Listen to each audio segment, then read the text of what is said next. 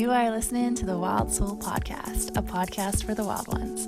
Join me, your host, Queen Namaste, as we embark on a journey to find our true north and our own unique path.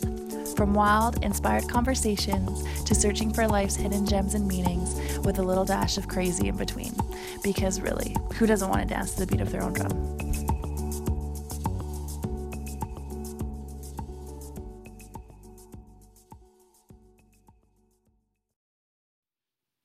Is going on? Happy Hump Day. Welcome to the Wild Soul Podcast with your host, me, Queen Namaste. This is the podcast where we talk about all things wild. Nothing is off the table.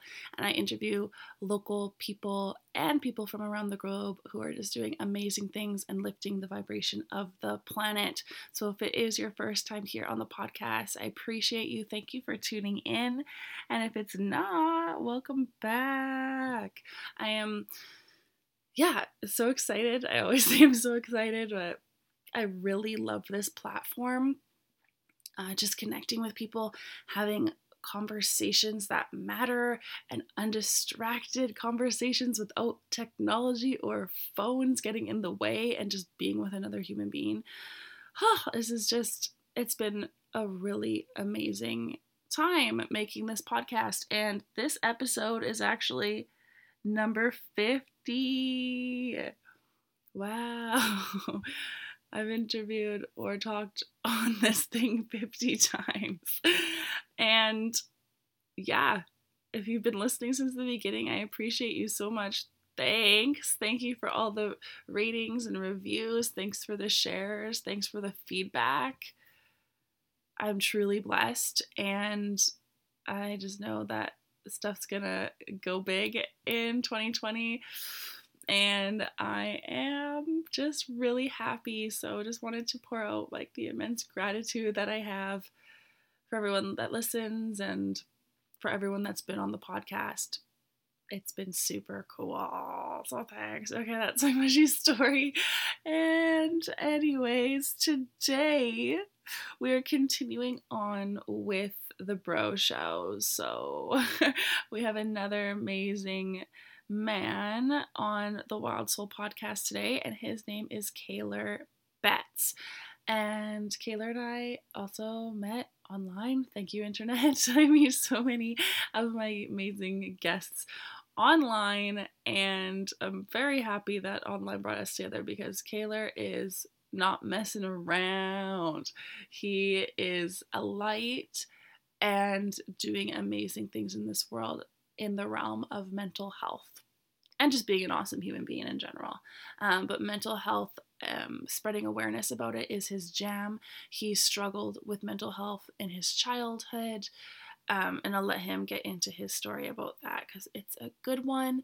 Um, from mental health into the realm of being an entrepreneur, um, opening up his own gym, and then realizing that he got involved with that for all the wrong reasons, um, to now creating the Mental Wealth Project, which is a podcast and a platform to end the stigma of mental health. And it shares stories of other people going through mental health challenges and really that's the only way that we are going to end the stigma is to make it aware public share people's stories because as kaylor says in this interview we could just hashtag that shit all day but what difference does that really make? So i am excited for this interview. It was really fun getting to know kaylor and he's a local canadian boy if the Canadians are listening. And actually, we uh, interviewed this or we recorded this like late January, mid January, and he was just about to go to Bali. So, yeah, from the freezing tundra of Alberta to the hot, wonderful island of the gods, Bali. So, he's actually there right now and probably having the most amazing time because it was amazing for me, and Bali changed basically everything for me. So, yeah, this is Kaylor's interview. Hope you like, you're gonna enjoy it. Yeah, mental health. If you do like this podcast, be sure to follow the Wild Soul Podcast on Instagram at the Wild Soul Podcast. Feel free to reach out to me at queen.namaste on Instagram. Whether that's you just saying hello, loved the podcast, or if you'd like to be featured on the Wild Soul Podcast, hit me up. We can chat. And if you do like this episode or all the podcasts that you have listened to, if you haven't already, please rate, review, subscribe. And that's all I gotta say because that helps. Win win. Yeah. Also, I do have one little announcement before we begin this interview is I am hosting or co-hosting another full moon circle for March's full moon, March 9th, which is a Monday night, and I am co hosting it with Yana. We did one in December together, and we are hosting it at the Conscious Lab downtown on Richard Street, 6:30 to 9 p.m. It is a co ed event. And if you want more information, the event link is in my bio on Instagram. So feel free to come. It's going to be lit. It's going to be such good vibes, good times. And I'd love to see your beautiful face there and share space with you. So if that's something that you are interested in, go to the Eventbrite page on either of our Instagrams. All right, let's get started with this interview with Kaylor Betts.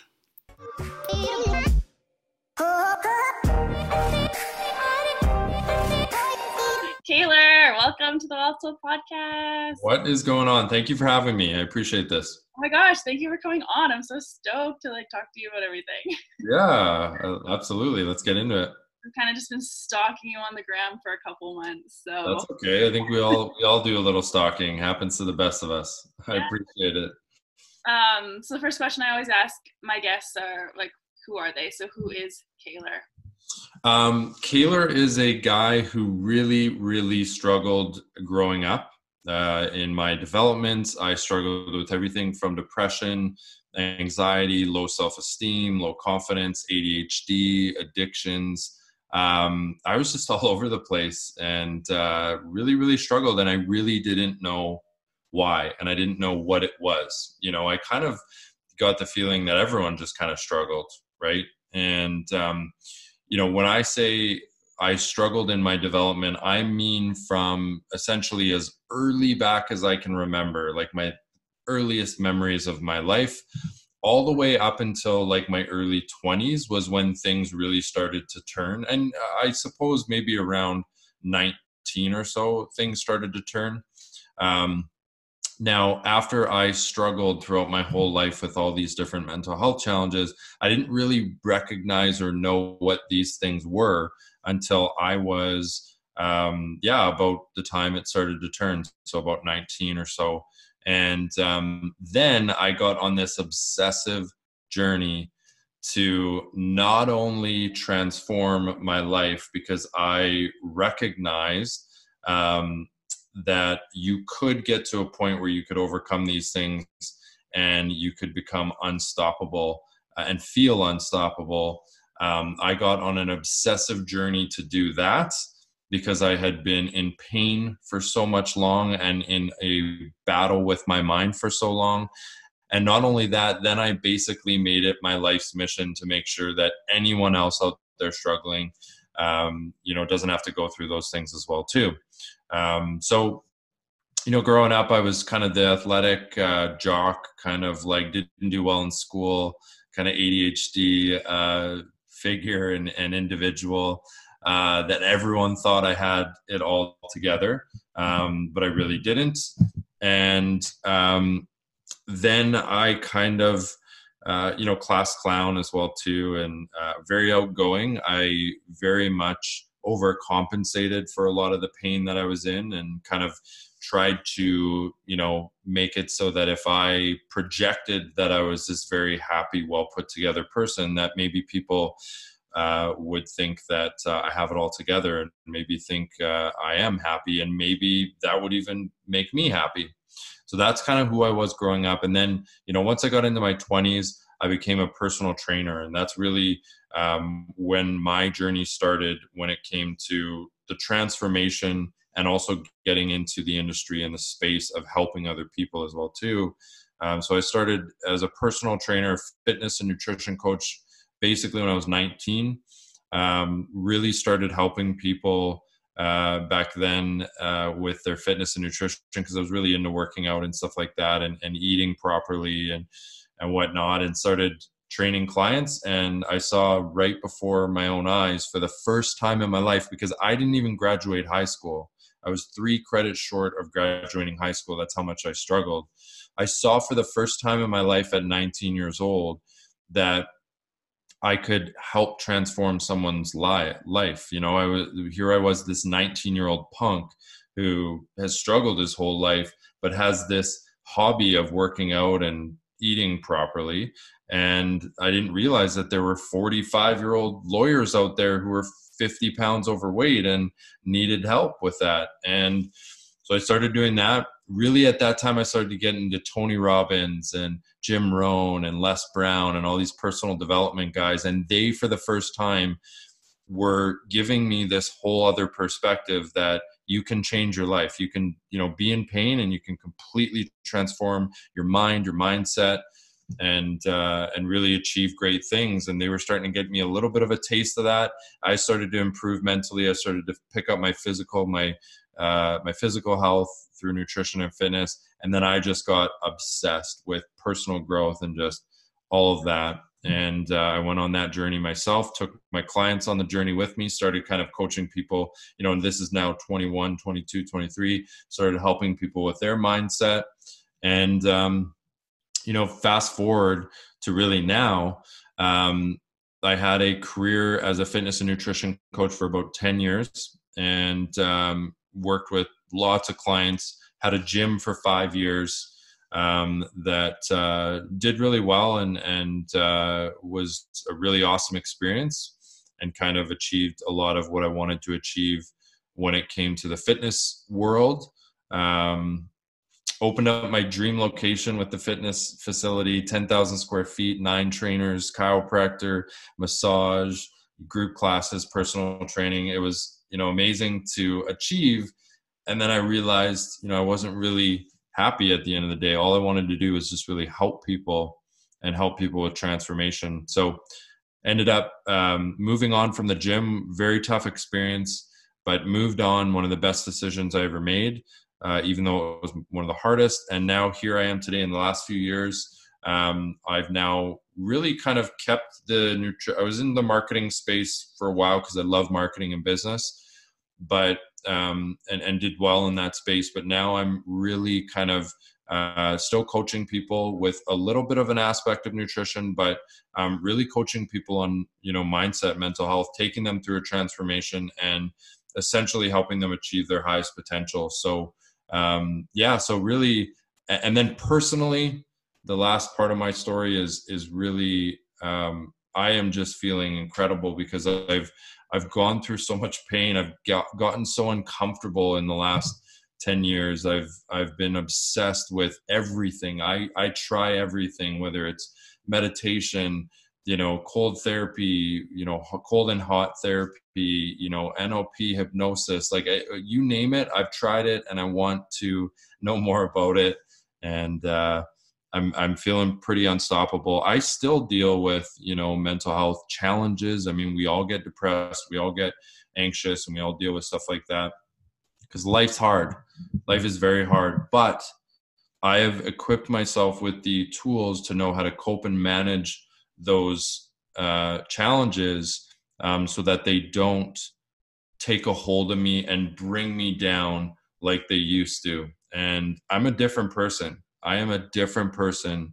You know, if you knew me in my early 20s when I was depressed and anxious all the time and ego was just out of control, I mean, and you met me now, you would say, you know, that's not the Kaylor I know. So hopefully that gives you a good background. yeah, that's perfect. That's the Coles Notes version. I love it.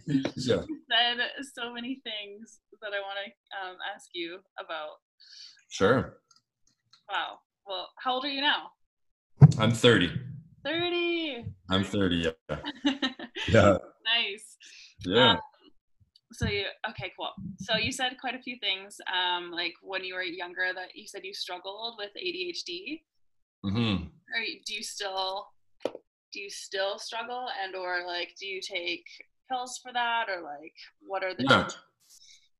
Good question. So um, I wouldn't say like this is the best way I would kind of talk about where I'm at with ADHD now is if you talk to the 10 closest people to me in my life, I don't think any of any of them would describe myself as as having ADD.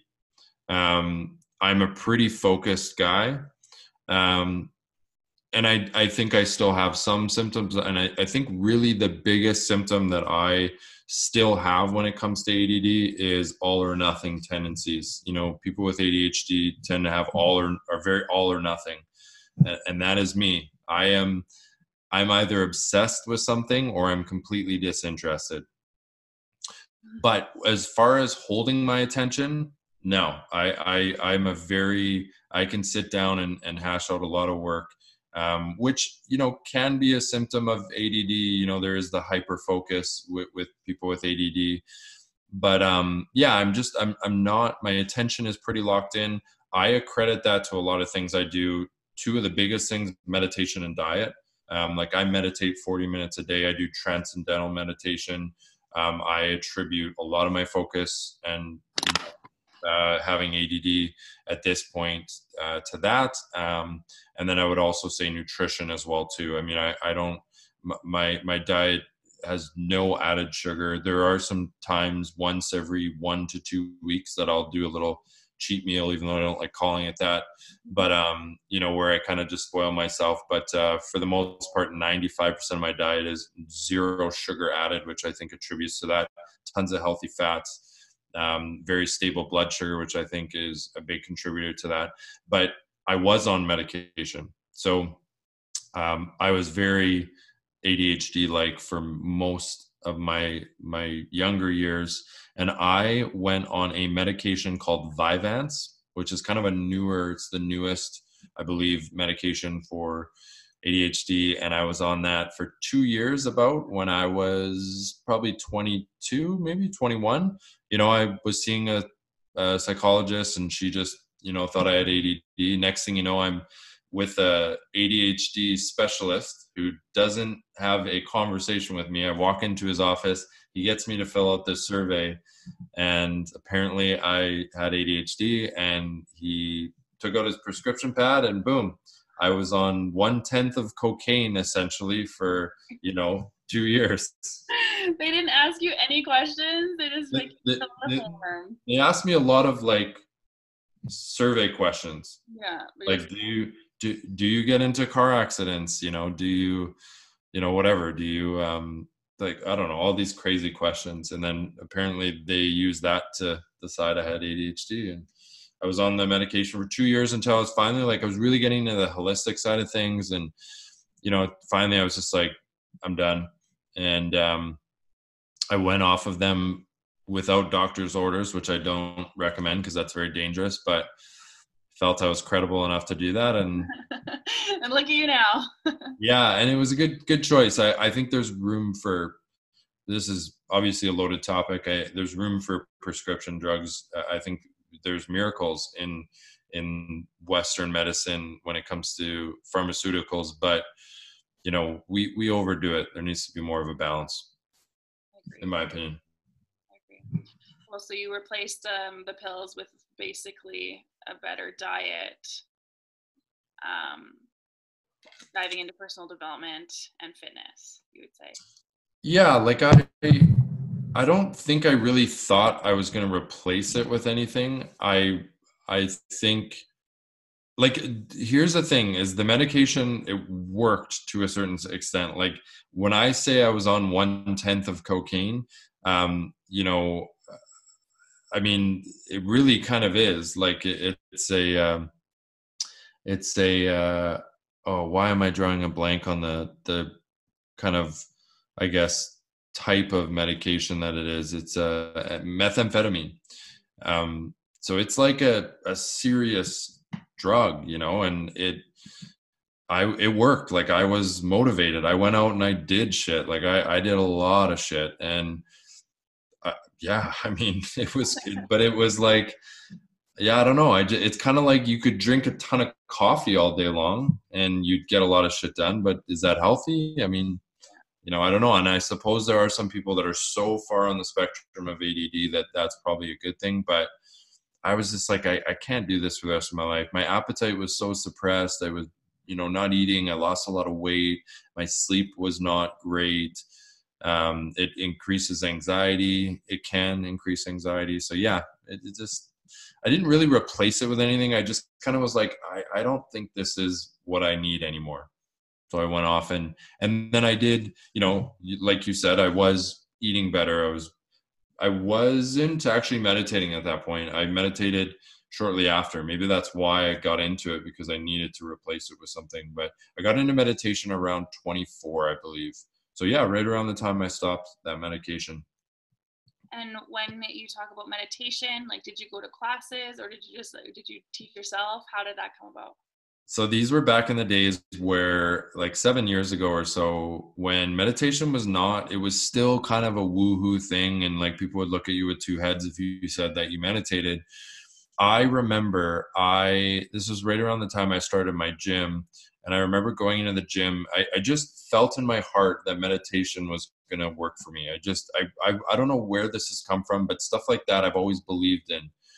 Um, and not even just stuff like in the spiritual world it's also just anything like biohacking nutrition like i just i i believe in all of that stuff wholeheartedly mind body spirit stuff and I just knew it would work. And I just I did a little research. I read a book called 10% Happier by Dan Harris. He is a anchor man in the states.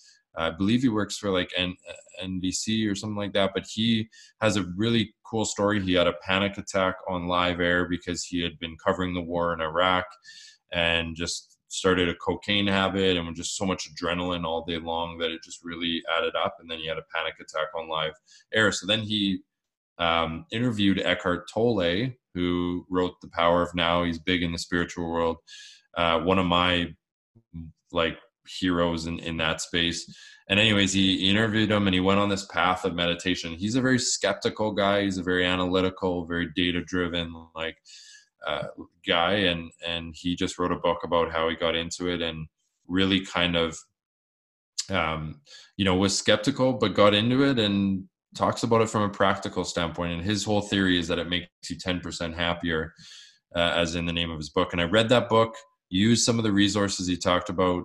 And I remember literally just following my breath. I would sit in my gym when everyone else was gone at the end of the day, turn the lights off, and I would just sit there, follow my breath, and put my attention on, you know, breathing in through the, the nose, out through the mouth. And I could I could barely make it five minutes. I found it very anxiety provoking, um, you know, because you're just sitting there with your thoughts. And I didn't understand what meditation was back then. I thought meditation was to clear your head. I thought it was to get into a certain space. Um, when I mean, we can talk about what I think it is now, but it, that all that was wrong and everything I was doing was very counterintuitive to what you're supposed to do. And I had a really hard time focusing for even five minutes. And now I do 40 minutes a day. Now I could do, I want to go on a 10 day retreat here. Well, probably not 10 days, probably seven day to start. It still scares me, but I think I could do it. So come a long ways. The Vipassana or whatever, the silent yeah, yeah. I know. I'm like, I'm not ready for that yet. Like, yeah, it's it's intense. I, it even really scares me to, to be alone with your thoughts um, is is scary. But there is this quote by this German philosopher, and I'm going to probably butcher it, but it's something like all of man's problems comes down to his inability to sit alone with his thoughts. Um, you know, and, and I mean that it is a good kind of depiction of if you can't sit alone with your thoughts, if you're if you don't have inner peace, you know, when you are just alone with your thoughts for a few days, um, there's some there's some shit there that we got to clear, you know, and yeah, there's some issues. Yeah, yeah, yeah. So, what do you think meditation is now? Like if you're if someone was like yo i don't know how to meditate i don't want to it's just sitting with my thoughts help me what would you say to them? Well meditation actually means literally to become familiar with. So i think that's the foundational principle of meditation is to just be aware. And i didn't understand consciousness back then. And really what consciousness is is you know and i suppose everyone has maybe a a different definition, but the best way I can describe it from what I've learned from very credible people is that consciousness is just the awareness of, you know, everything that's happening. So we think we are our thoughts, right? A thought comes into our mind that sparks an emotion, which is a chemical reaction, which makes us feel a certain way. We think we are that. We're not that. We are the observer of that. Because when you get into meditation, and I hope people are following me. If you're not really into meditation, this might be sound a bit crazy, but those thoughts that create that chemical reaction and that emotion and that feeling in the body, you know, that is not who we are, right? When we meditate, we have the ability to step outside of that and become not even when we meditate, just when we become conscious. We can do this while we're walking, by the way, or when we're on the phone but when we have the ability to step outside of that and just observe the thoughts, the chemical reactions, the emotions in our body, that's consciousness, right? That is being conscious of those things. And the problem is, is most people live in a subconscious world where they are just reacting to all of their subconscious. 95% of our brain is subconscious. 95% of our thoughts, our ideas, our emotions are subconscious. So most people are just reacting to all of these emotions and thoughts that happen all day long. Whereas meditation is about stepping outside of that and just observing it. And what I didn't realize back then is I didn't realize that you need to just accept what is in a meditation. So if your brain is busy, then let it be busy and accept that and don't judge it and then just slowly return your thoughts back to whatever your anchor is whether it's your breath whether it's a mantra.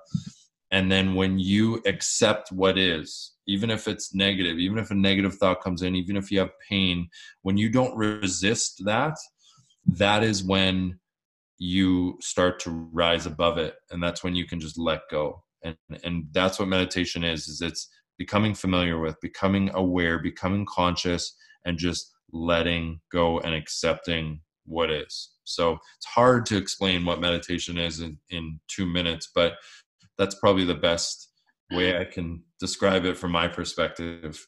I think you did a great job. Oh well, thank you. That, Basically, in nutshell, letting go, rising yeah. above, being letting go and becoming aware of anything. And you know what's amazing, Shannon, is um, I had this amazing. I've had some incredible experiences when meditating. Some like outer body, one with the universe, kind of you know um, feelings. And the cool thing is, is that like I'm I'm not particularly a religious person. I I didn't even really consider myself spiritual until you know, and I still kind of have qualms about that word because it's like I don't know. It, it's kind of I don't know if we use it properly all the time, but well, I kind of think it's also because we classify it as spiritual, we're also kind of basically putting it in the box of religion, you know? Hundred percent, yeah, and it's like it's very scientific, and there's well, it's rooted in science, and the cool thing is, is that science and spirituality are merging in a, in a lot of ways. Um, I think in every way, that's my personal belief is is it will align in every way once we get there. But a really cool experience I had was I was in this. I love steam rooms. I love. I love. I'm so obsessed with hot and cold therapy. If anyone's listening that wants to transform how they feel and how they think, use heat and cold. And do your research. That's important. But use heat and cold but i had this experience where i was in the steam room and you know once you get to a certain point with hot and cold your body starts to kind of panic. It goes into fight or flight. The, the sympathetic nervous system gets activated because it doesn't know that you're in a steam room. It thinks you're you know on a island without food and you're about to burn to death. So your sympathetic nervous system starts to go your heart rate increases. And i was in the steam room. I like to meditate when i'm in the steam room. And I was in the steam room and I started to get, you know, that feeling when you're in a steam room and you just get overly hot, or even when you're on, you know, in a hot place. you start to get really uncomfortable and it's a little bit painful almost but you can't pinpoint where the pain is. It's just like your whole body gets hot and you're just like i need to go and then you start kind of panicking. And normally that's what would happen. I would get to that point and i would have to leave and get out of the steam room. But i in this particular meditation i'm like i'm going to go an extra like three minutes in this steam room more than i would have ever thought i could could go and all i did was i just welcomed the pain instead of resisting it and trying to push it away and getting scared and being like, oh man, I'm overheating and just pushing it away. I sat in my meditation and I just accepted it. And this might sound weird, but I actually created this little space in my body for, for the pain and the heat. So I imagined like I had this little bed and this blanket for this heat to come in and I welcomed it. And it's so incredible when we don't resist pain or when we don't res- when we don't resist fear or anxiety it almost disarms it right and when we resist pain. And when we, we resist fear and anxiety and we try and push it away that gives it more energy. And it was an incredible realization because i literally sat there and as soon as i started to you know get into the present moment accept it and let it in the pain went away and dissipated. And then it would come back because i would lose track of the present moment and i would start getting caught up in my thoughts and then i would just go back again to letting it in and creating space for it and being the pain like being in the pain and again i know that sounds maybe a little woo-hoo it would have sounded like that to me five years ago but man it was profound and it's profound because i know that anytime i have fear anxiety or pain it's really about having a relationship with it, letting it in, and that disarms it. It's very counterintuitive, but that's also a big part of what meditation has brought me as well too. Wow.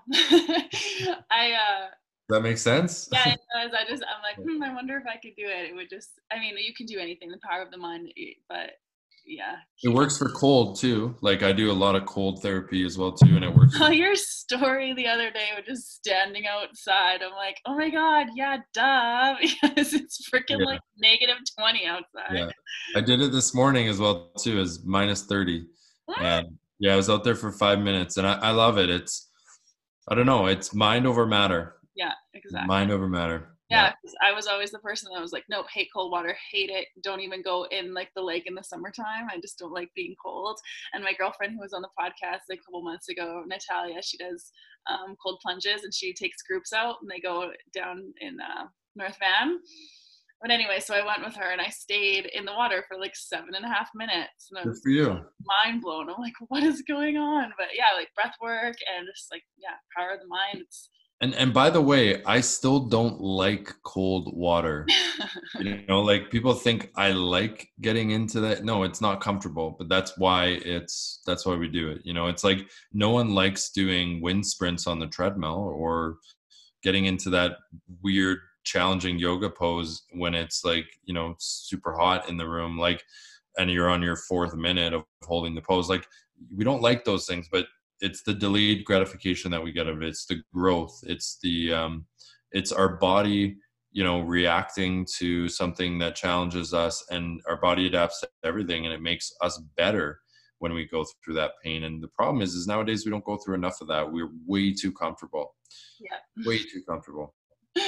I know, because who wants to grow when you're comfortable, right? The comfort zone is awesome. you can't. You can't grow when you're comfortable. Exactly.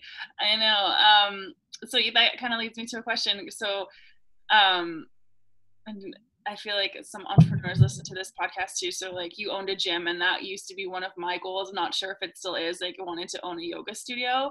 So like you actually did the thing and you owned a gym or opened up a gym. Um, mm. so what made you go from yeah, like gym owning to being like this isn't for me and like helping people with their mental health? Like what was the turning point? Yeah, so really good question. I the biggest difference for me was that I was so that I believe that you can so a lot of us are ambitious nowadays, right? And and that's kind of all the rage is to like we put a crown on people who are ambitious. I believe ambition can come from two different sources. Number one, your ambition can come from a fear of failure, and it can come from a deep rooted insecurity and you're trying to prove your self-worth to the world and everyone around you so that's where your ambition you know people who work around the clock they're either it's either coming from that or the other place that it can come from is you just actually freaking enjoy what you're doing and you're passionate about it. And you genuinely just want to do what you're doing and you're obsessed with it. The reason why i ended up letting go of the gym was first off mental health challenges. I, I was i got to a point where i was just in a really mentally not a great place. Um, but it was because the reason why I got to that place is because my ambition came from the first one that I mentioned. It came from, okay, I didn't graduate high school. I, I, the system that we use to measure success as we grow up in our development told me that I was a failure, right? Because I didn't graduate. I failed a lot of my classes.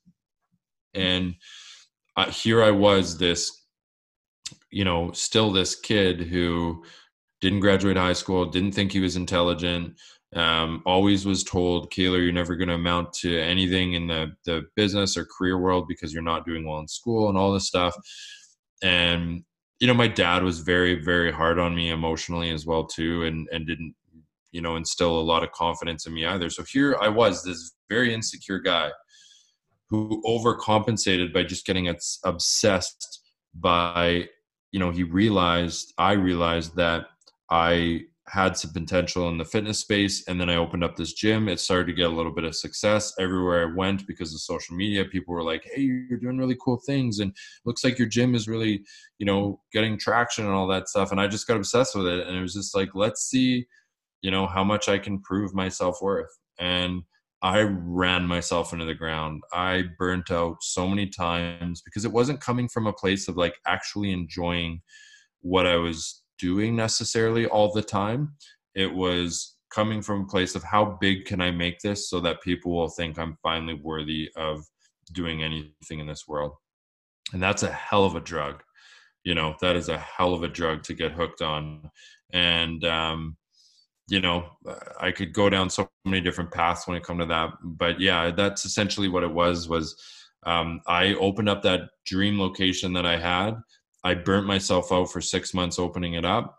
And then that was the best day of my life when we opened up that that facility. And you know I, we i had everyone literally that i know that meant anything to me show up at that that grand opening. And then our whole community we had hundreds of people coming to the gym and and they came through all day long. We were popping champagne. We had it all decorated. We were putting it all over social media. That was honestly still to this day just the pure feeling i had was arguably the you know still the best day of my life.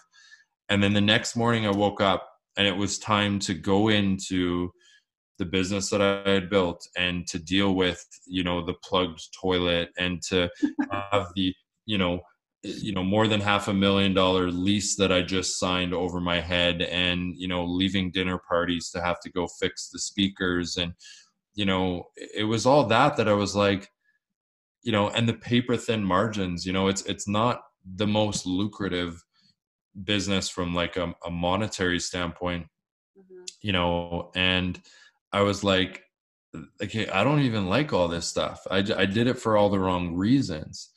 And why I'm so happy now truly is because I've just ditched a lot of I mean hey we all deal with ego but I've ditched a lot of the ego. You know I really genuinely just want to do this because I love doing what I'm doing. Do I want to make money? Absolutely. I mean I, I'm like of course but and I'm still very motivated and driven by success and achievement but it just doesn't take over my life. It's like I, I believe I'm worthy no matter what and and I you know i genuinely want to build something that has impact because that is my passion so that's really what happened. And i'm not suggesting someone shouldn't open up a gym or anything like that but the question you need to ask yourself when you do something like that is are you doing it from a place of ego? Are you doing it because you're insecure and you want to prove your self-worth? Or are you genuinely doing it because you are passionate about it and you love it and you want to help people with it? That's such a um, good question to ask. And that takes going and have my old lawyer used to say he's like you gotta go have a beer by the oak tree and you gotta you know when when it came to making a hard decision that was his saying and and it that's a beer by the oak tree kind of you know you need to clear all the noise before you're able to answer that for sure. Is um did you sell the gym? Is it still open? No the gym's not open anymore. I fully transitioned out of that.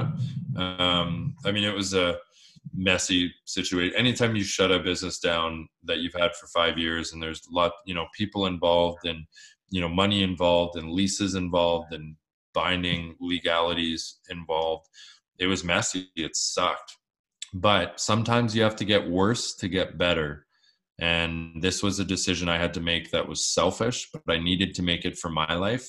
And it inconvenienced a lot of people. Um, but I mean, it was a decision that I had to make, and it turned out to be the best decision I've ever made. So, okay, fast forward to now, you have so you're, yeah, what would you call your a mental health advocate? Is that what you call? What would you call yourself? Yeah, definitely mental health advocate for sure. Um, mental health advocate, and then I'm also a mental wealth coach. Um, so that's really what I'm doing as a career now. I still do a little bit of marketing um, and whatnot. But um, yeah, primarily working with people. And what I mean by mental wealth is I love that term because that's really what we're all trying to achieve, right? I mean, we're all trying to achieve financial wealth. I mean, everyone puts a lot of weight and a lot of time into, you know, working on their finances, but we don't work on our mental wealth. And, you know, I, you know, I suppose some people would say, well, Kaylor, you've dealt with mental health challenges your whole life. What makes you credible enough to work with people on their mental health? And it's like, well, look, I've been on an obsessive journey for the last 15 years. I've tried absolutely everything. And I think one of, and this is not to criticize therapy because there are some amazing therapists out there, there's some amazing psychologists out there, but I've seen a ton of therapists in my day. And one of the biggest downfalls or I guess vulnerabilities or weaknesses of a lot of psychologists are some of them haven't been through what they're trying to fix. And it's like when you can speak firsthand, like, I overcame anxiety. I overcame and I cope with and manage depression because I tried this and this didn't work. And I, here's how I had to pivot. And, you know, then I tried this and this is what essentially, you know, worked the best. And, you know, that I think is um, why I, you know, really am doing well at helping people transform. And, you know, I also, you know, uh, for me, um, it's accountability. It's being in this with someone, you know, and um, man, I wish I would have had that. I mean, therapy would just, it was too expensive. I couldn't, I, I couldn't, I, you know, could spend one set, I'm self-employed. I've never really had like been able to get benefits or anything. So for me, it's just out of pocket, and it's like I could see them once every couple weeks maybe, and it was like, you know, it just wasn't enough time. It wasn't enough time for them to be in it with me, and you know, so I'm a mental health advocate because I have the Mental Wealth Project, which is really trying to be a community and a space to provide people um, with a comfortable platform to come out and share their stories. We want to normalize the conversation. We want to end the stigma. We want to provide resources for people. And that's what we're doing with the Mental Wealth Project. And then my coaching. So that's where I'm the advocate, the, the mental health advocate and then the coaching is very congruent with that as well too and and um, is where i'm actually helping specific individuals that are a really good fit for me that i can take through everything that i've done to take me from where i was to where i am now. That's awesome. Thank you. Just the the fact that you're like that you've been through it makes you a good coach i definitely believe that because it's like it's with anything. Like are you going to take fitness advice from an overweight person? No.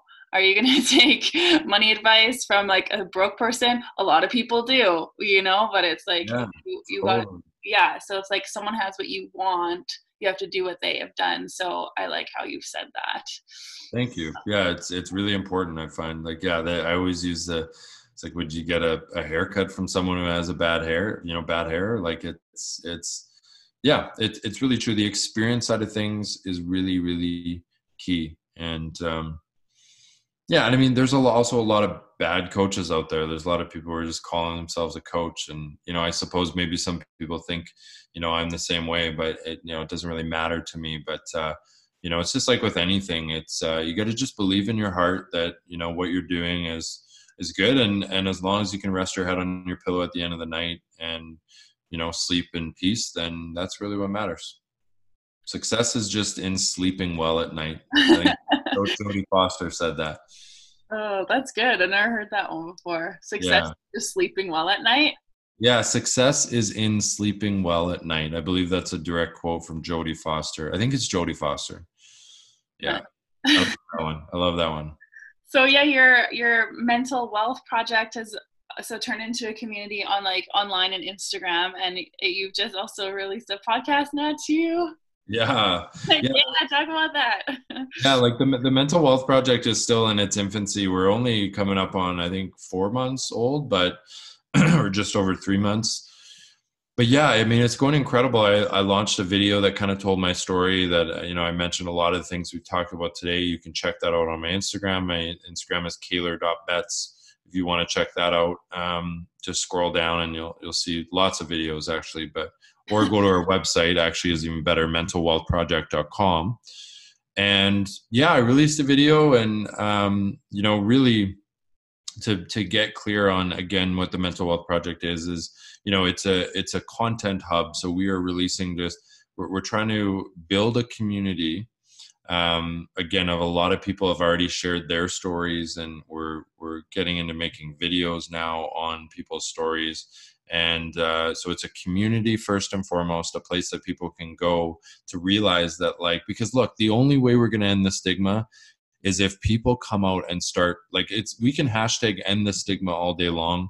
We can you know spread awareness about ending the stigma all day long and i think that's important but we're not actually going to end the stigma until people see other people come out and or have courage to share their stories because that's the only way you end a stigma is is you realize that everyone else deals with this so it's like there's no reason to have a stigma. So we are trying to be a platform where people can feel comfortable coming out and sharing their stories. We've already had incredible people do so and then um, yeah so that's on our social platforms and then we have the podcast the mental wealth podcast and we've had some incredible guests so far we just launched that actually last week and are continuing to do episodes every week so that's exciting um, so you can stay tuned to that. Really, if you want to stay tuned and know more about the Mental Wealth Project, go to the Mental Wealth Project Instagram, Facebook. Then go to the mentalwealthproject.com and just put in your name and email, and you get subscribed to the newsletter, which will really keep you in tune with what's going on. And then uh, what else did you ask me? Oh yeah, you asked me about the podcast and then the mental wealth project. So yeah, and then we're doing events. We've done events. We've done panels. We, we at West Edmonton Mall we did a panel uh, on mental health and we're we're we did another event we're just we're doing a, our own event in april like we're just trying to normalize the conversation and you know if we can contribute even a fraction ending the stigma then then we're happy. I think we're going to have a way bigger impact than that though. I, I have an incredible team that's coming on board. We got seven of us now and they're helping out of the goodness of their hearts and it's it's really cool to see even even though we're in our infancy and we're still small in regard, relation to where we're going to be, it's still so amazing how many messages we get of just people who are like, I've been waiting for something like this. Like, you know, and, and they're, they're just diehards with it because, because we need it. The world needs it. So the world does need it. You're doing amazing work. So what's, Thank what's you. the, what's the next, what's the next thing for the mental wealth project? Like what's the, what's the goal? Well, than the, the stigma, like what's next? I guess. Yeah, the the next thing is to be the number one online resource and community in the mental health space. That is our mission, and you know we're we're gonna get there. I, I really genuinely believe that with all my heart, like wholeheartedly, because um, you know I think we're we're trying to be unique in the fact that there's a lot of not a lot, but there's mental health organizations out there, no question. But they're kind of speaking to you from like up here. And If you can't see my hand, obviously this is a podcast, but I'm putting my hand above my head. they're speaking to you from up here and then you're kind of down here just on the level of like that they're speaking to you on and, and they're very corporate and they're very organizationally and and like very formal and very serious and i think that's great i think i think we need that that might have sounded critical but i i do think there's there's a need for that but what we want to do is we kind of want to be like we want to be the mental health organization with personality. We want to speak to you on your eye level. We want to be like your we want to feel like your friend.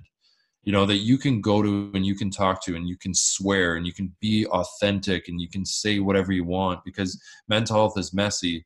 And we want to be in slightly informal uh, maybe not informal but slightly unconventional and dare i even say edgy. Like I, I i think you know i'm okay with being a little bit polarizing and and just kind of you know speaking to people who really get it and get that mental health is real and that we shouldn't try and be all because that's part of the stigma is if we're trying to be all fancy all the time we're trying to you know be all conventional and formal it's like well that's why there's a stigma right? That's why people are afraid to come out and say, my life is messy.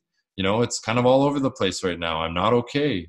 And uh, so we want to kind of be like the, I don't know, like the Lulu, I've been saying like kind of the Lululemon of the mental health space. Or like, just going to say that. I'm like, oh my God. Yeah. oh, that's, Lululemon. Yeah. That's great. That's, I'm glad that that came to your mind because that's wow. kind of what we're thinking. So, um, obviously not in any way like Lululemon because we're different, you know, in a different industry. Community feel and stuff like that in the movement that it created. Exactly. Yeah, exactly. We want to be hip, you know. We want to be. We want to have personality. We want to be like your friend and and be kind of an unconventional, yeah, business or organization. So wow. I think that'll gain more traction than than anything because I think that's really what we need, you know. And yeah, so hopefully, um, I know, I know in my heart that we'll get there. I, I, I know you will too. Oh, thank you, Shannon. Appreciate yeah. that. I know you already mentioned it, but where can people find you if they want to stalk you like I did forever? yeah, like uh, honestly, the the place I'm most active is the, is my Instagram, Kaylor.bets. That is definitely the best place to just follow me and and um, yeah, usually make about a post a day and active on my story and everything. So you can follow along my journey and, and whatnot. Then go to the Mental Wealth Project uh, page as well too, and follow the Mental Wealth Project because that will uh, gain you an insight into really what we're up to and what we're doing with the Mental Wealth Project. And, um, and you know podcast. what? I'm sorry. and your yeah, and and by the way, before we get into the podcast, DM me like like honestly DM me. I love you know social media is for socializing and we forget that we're, we're going on instagram and facebook and we're just posting saying you know look at me look at what i'm doing and this is why you should care and it's like we've forgotten you know that we should be connecting and and everyone talks about how destructive social media is and that really bugs me because it you know inherently social media is not good or bad in any way. It's not destructive, nor is it super powerful. It's how you use it. And, you know, go in and connect with your audience. And that's what I've been doing in 2020. I'm going through my followers and I'm being like, yo, what's your story? Like, tell me about you. Like, you know, this is what this is for, right? This is, I'm not just going to post all day long and, you know, try and flaunt myself and and you know stroke my ego i want to connect with the people that want to connect with me. So write me a dm i would absolutely love that. I love it when people write dms you know they don't have to. Yeah. So yeah and i love social media for that reason too like i've met so many amazing people that i wouldn't have otherwise like i don't think Absolutely. i've met you or like half of my guests on the podcast so yeah for sure and then and then you can connect with them and on zoom like we are right now we can see each other it's it's very similar to being in person i think definitely different but um you know i i think it's it, it doesn't have to be so destructive and i one thing i do is i send a lot of voice notes now um, which which you probably yeah you probably yeah we voice noted back and forth. I love voice notes. I think it's a great way to connect. Um, yeah, so that send me a DM. Uh, send me an email, Kaylor at mentalwealthproject.com. And then, yeah, my podcast, go to the Mental Wealth Podcast. It's on iTunes and Spotify. We're working on getting it on other platforms. And you can see a link in my bio for for the podcast as well too in my on my Instagram. And I think that is for now that's the, I'll leave it there. okay, let's um if okay, let's leave the audience with something. Like do you have Sure. a quote or like if you got one thing to say to them, what would you say? Or maybe what advice can you give them for this new year ahead, this new decade? About that? Um, I would refer to my favorite quote of all time by the great Sir Winston Churchill, and he said that success is going from failure to failure without the loss of enthusiasm. So success is going from failure to failure without the loss of enthusiasm. The problem I think that stunts everyone's growth when they try to achieve anything or if they try to become the person that they want to become is they lose enthusiasm. And we are living in a time where we can become so comfortable in our lives because of all this technology and all these advancements which in one way is great. But we need to get out there. We need to become way more uncomfortable um, and be smart but do things that are uncomfortable like go into the cold you know go into a silent retreat um, do that thing that scares you lean into that thing that gives you anxiety and do it smartly. And then when it doesn't work out or if you know if we fail at something um, then move on to the next thing with just as much enthusiasm as you had in the original attempt and watch the frickin' magic happen in your life because I'm telling you what, over and over again, if you just keep going from the next thing to the next when it doesn't work and you just keep trying, it will eventually happen for you. And I'm going to leave you with one last quote that summarizes all of this. And Denzel Washington said it. And he says, You know, if you hang around the barber shop long enough, sooner or later you're going to get a haircut. And that's what it's all about. And I think people need to realize that they can't give up because if they frickin' hang around wherever they want to get something out of long enough, then it's going to come. And I think that's the thing that I would say if I could just say one thing to your audience and to anyone out there. Amen, brother. Amen. Amen. Preach. It's awesome. Thank you for coming on. I appreciate you. Thank you Thanks for having me, Shannon. It was a fun conversation. Yeah, I hope, I hope it's valuable to your audience.